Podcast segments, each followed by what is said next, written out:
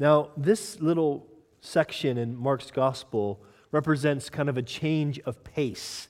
Something's beginning to happen. Jesus is beginning to prepare his disciples for the cross. Up to this point, Jesus has shown that he is indeed the Son of God. He's shown that he has the authority of God to cast out demons, to heal the sick, to raise the dead. He has the authority to forgive sin, something that only God can do. And so, so these guys, the, the, the, the disciples saw that Jesus was indeed the Christ, that is God's, God's chosen king. In fact, a few verses before this is when Peter makes that declaration. Jesus asked the disciples a question Well, who do you say that I am? And, and he said, Peter said, You're the Christ, the Son of God.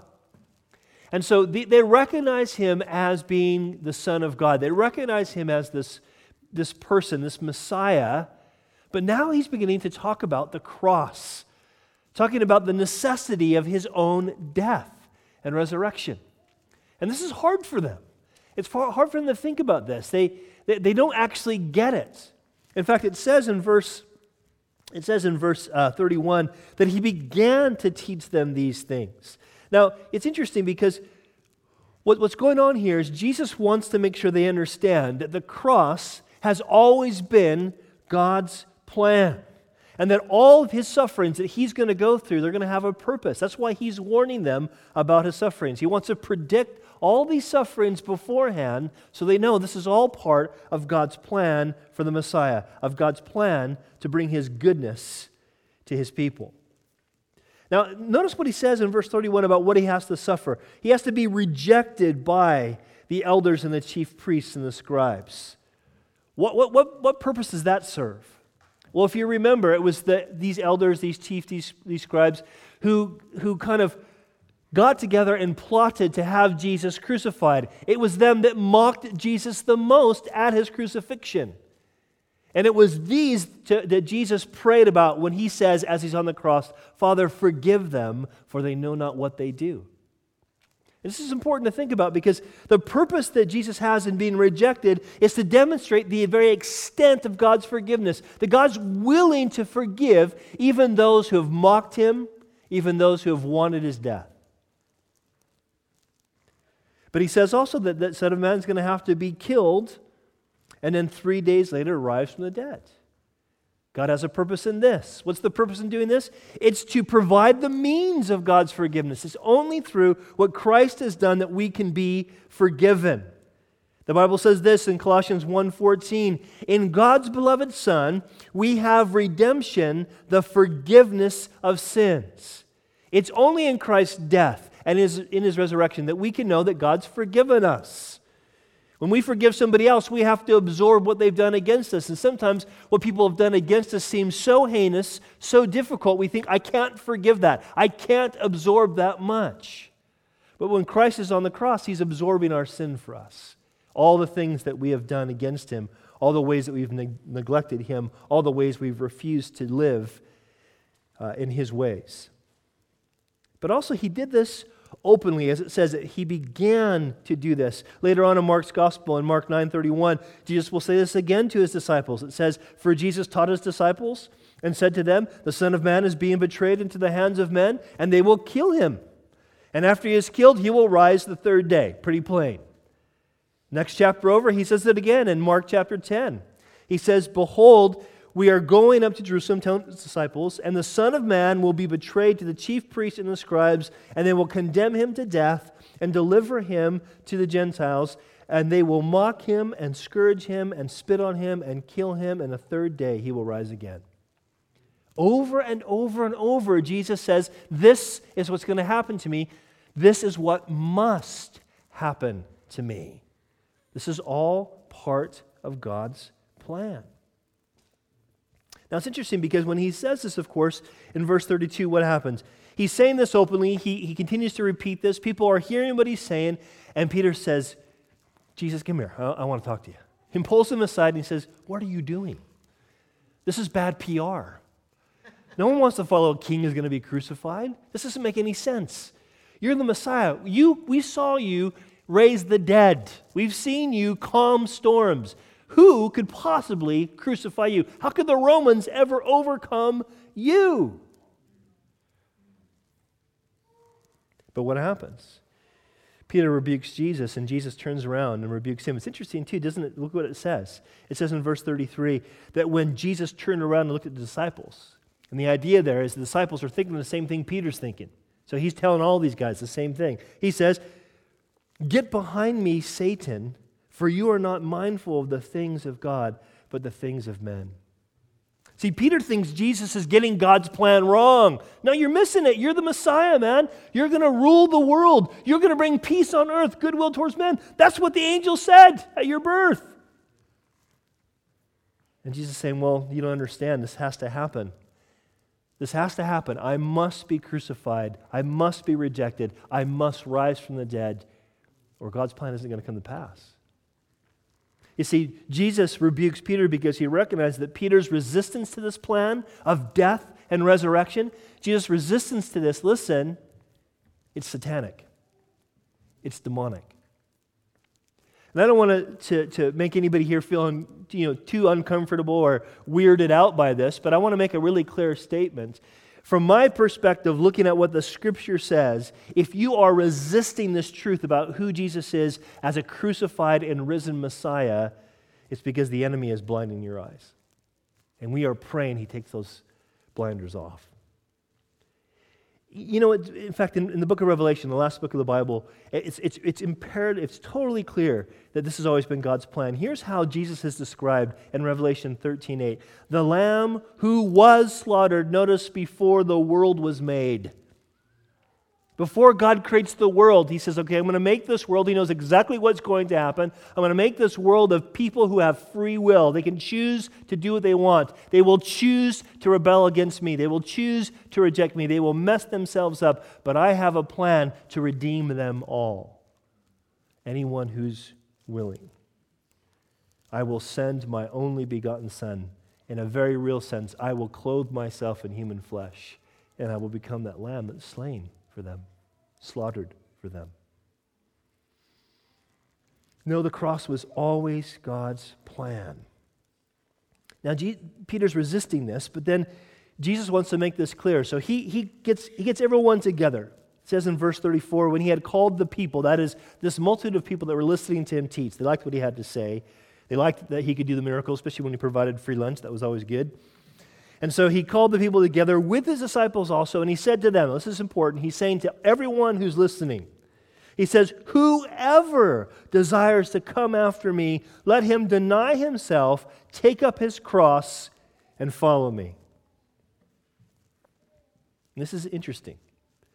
Because what, he's saying here, he's making it very clear. Mark's making it really clear. This is something that is required of all people. This idea, whatever it means to pick up your cross and deny yourself, we'll talk about what that means in a second. But whatever it means, it's clear it's required of all people.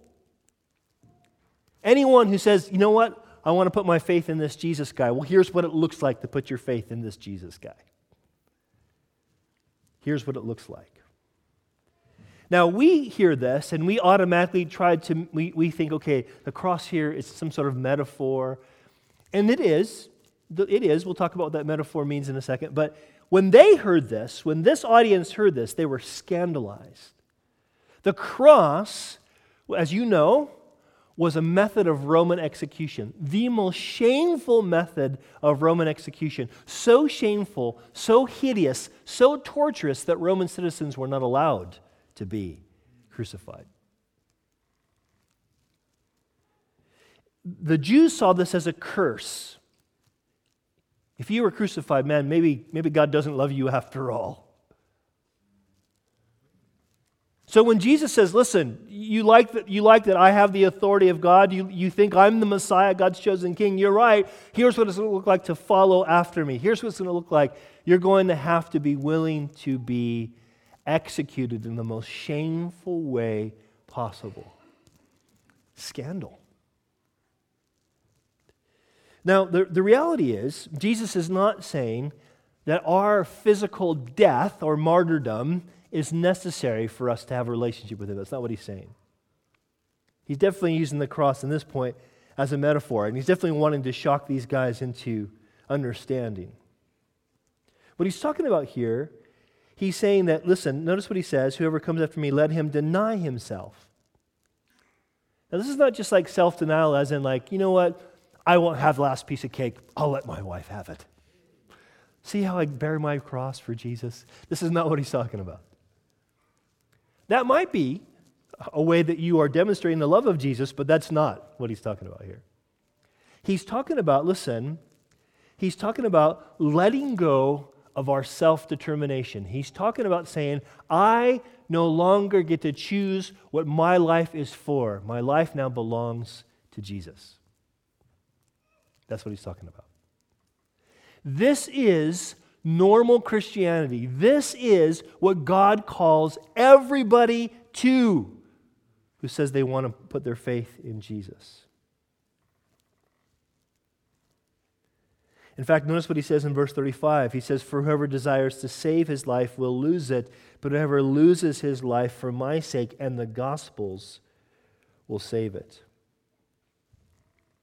Because what it means here, this idea of us picking up our cross, what it means is it means we are surrendering to God's plan through Jesus.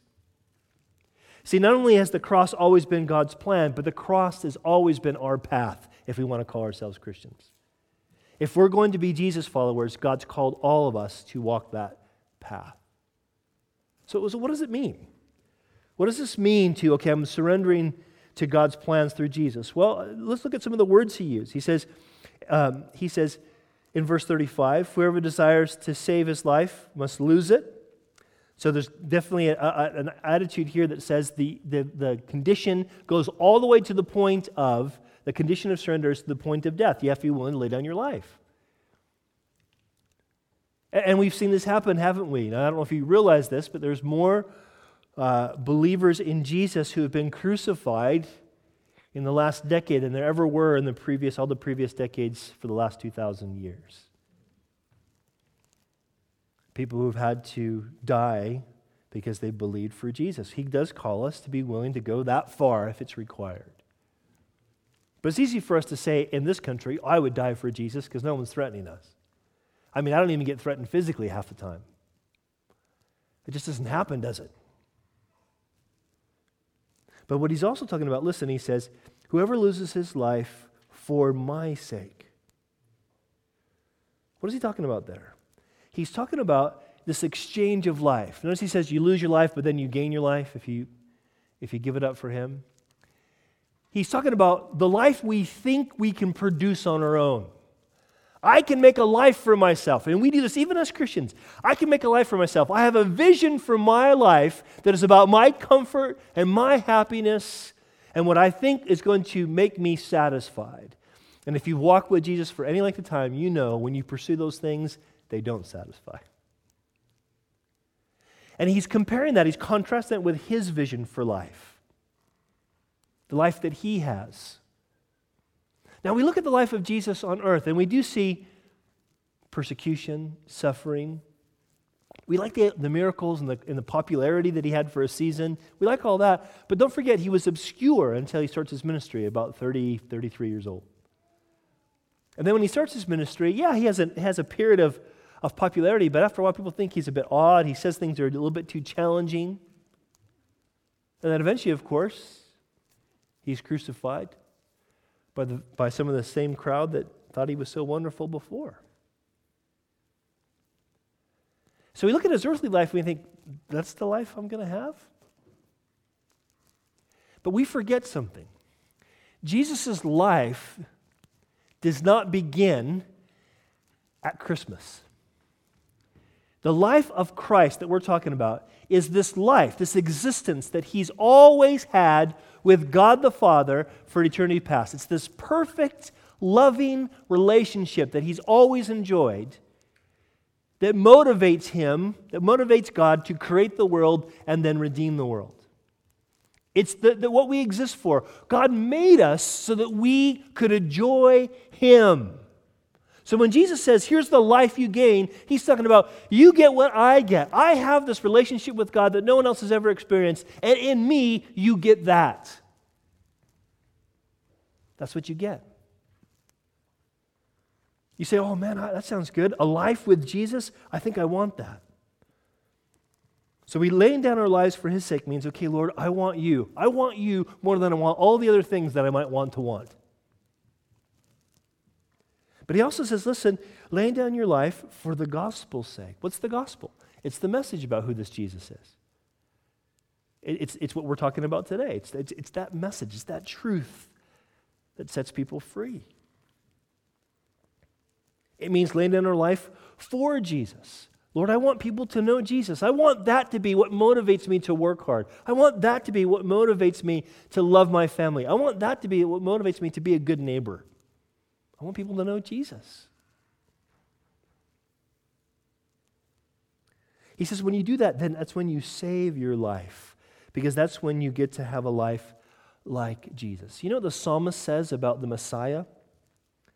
The psalmist says that, that he is anointed with the oil of joy above his peers. Do you know why so many of us, I'm talking to you guys who already profess to be Christians now, do you know why so many of us are so miserable all the time? Because we don't walk the path of the cross.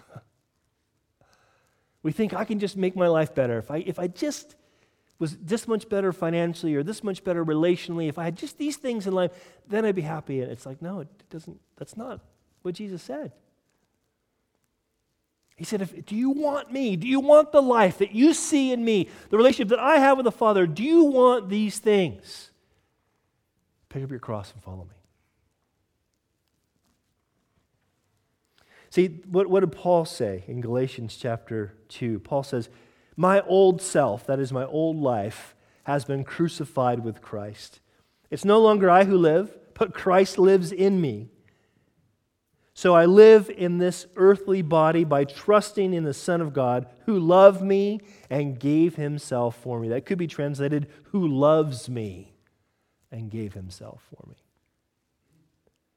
Paul knew something that so few of us as Christians seem to ever get to.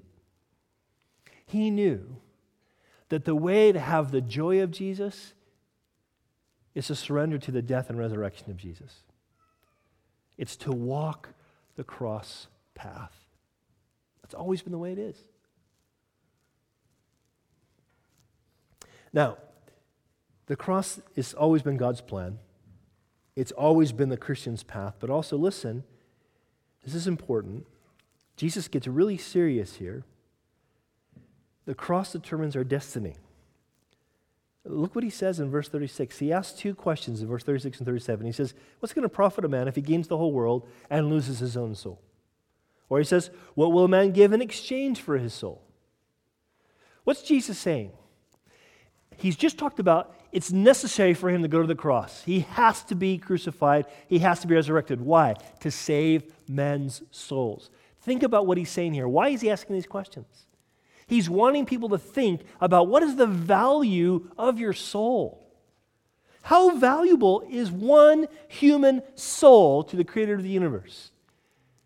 Valuable enough to have the Son of God die for it. That's what the cross demonstrates. Some of you are waiting to be so valued by somebody. You're hoping you'll have a boss one day that really value your skills or a spouse that will really value your, your beauty or your handsomeness. You're hoping one day I will have someone who will value me this way. No one will ever value this way except for Jesus. You're never going to be find a person who can love you like this, who would value you like this.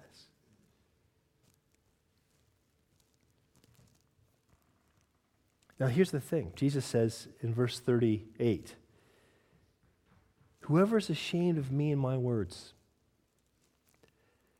he says, in this adulterous and sinful generation. He's talking to the people there, most of whom would have been Jewish most of whom would have recognized him as the Jewish Messiah, God's chosen king. And he's saying, Listen, you need to understand.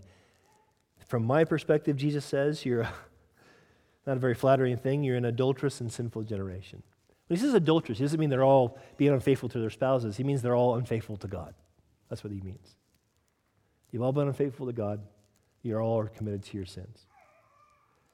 Can we be honest? Are we any better in our generation than these people?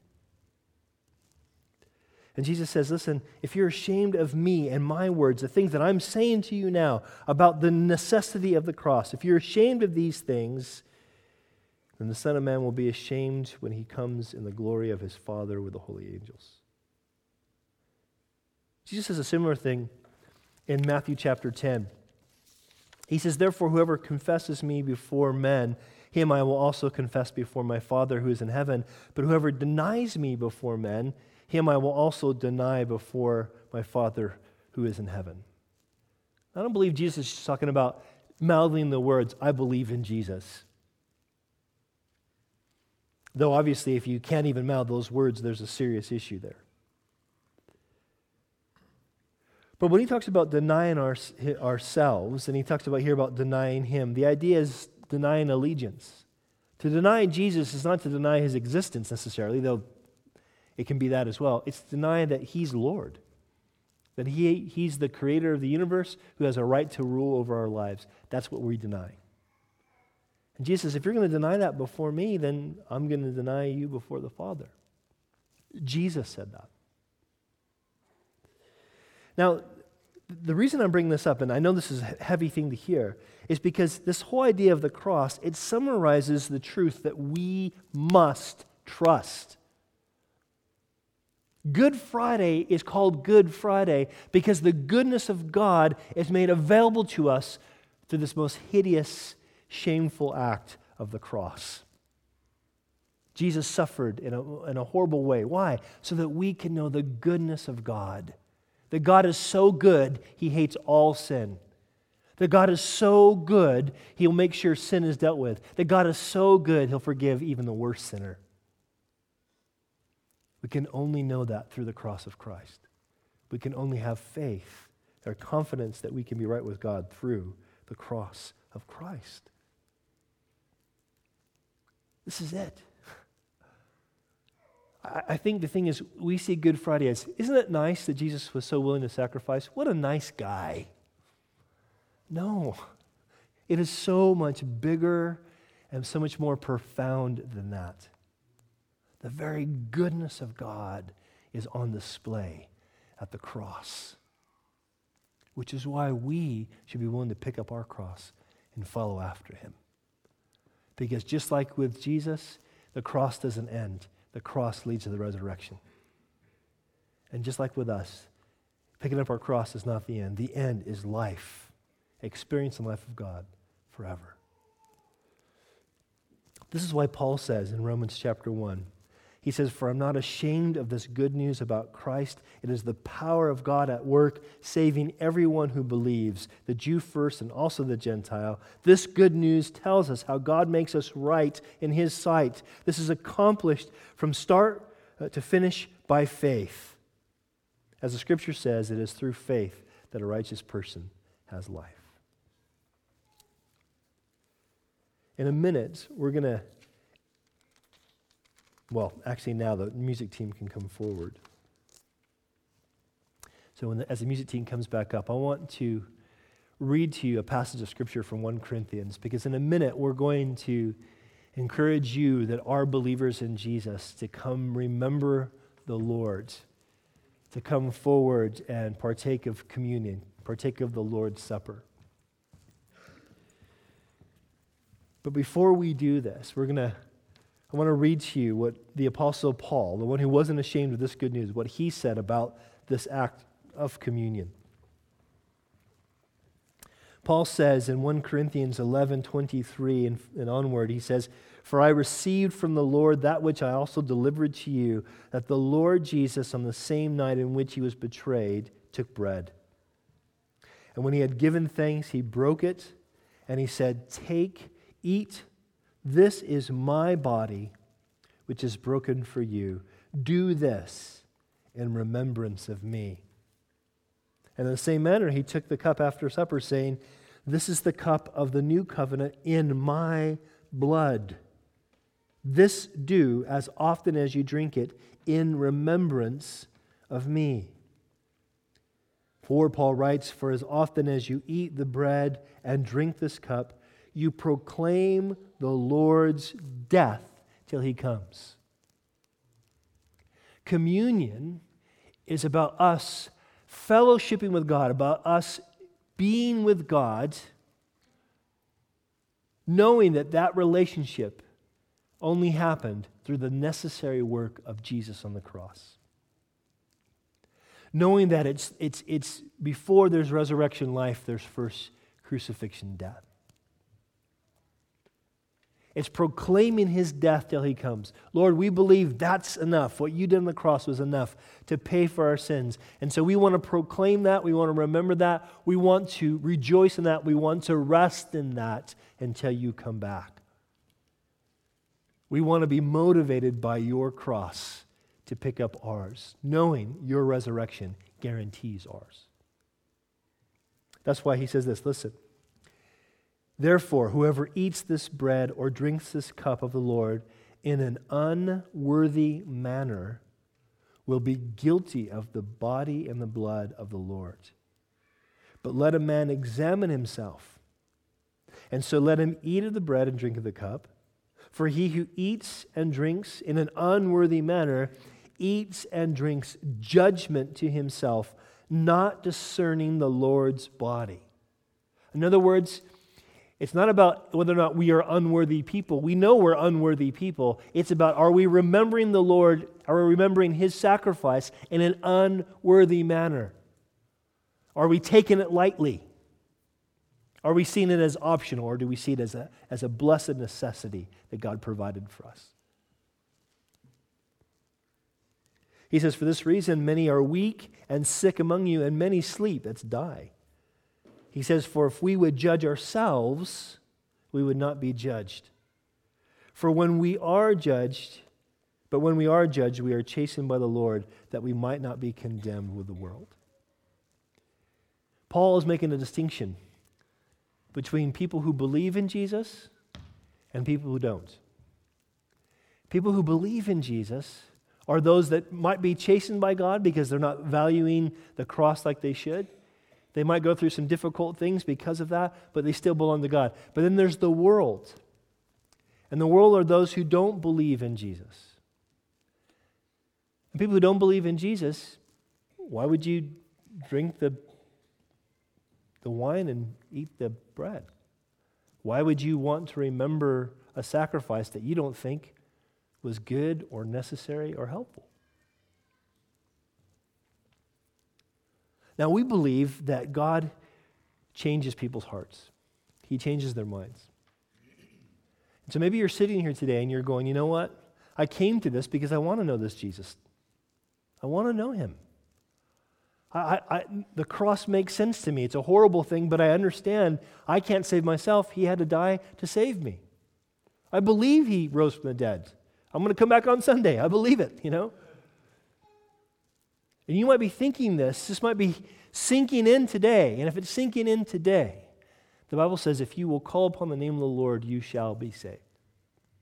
In other words, if you cry out to God and say, God, forgive me, have mercy on me, a sinner, and you confess with your mouth Jesus Christ crucified for your sins and rose from the dead, God will save you. You'll become one of His. And then this act will be for you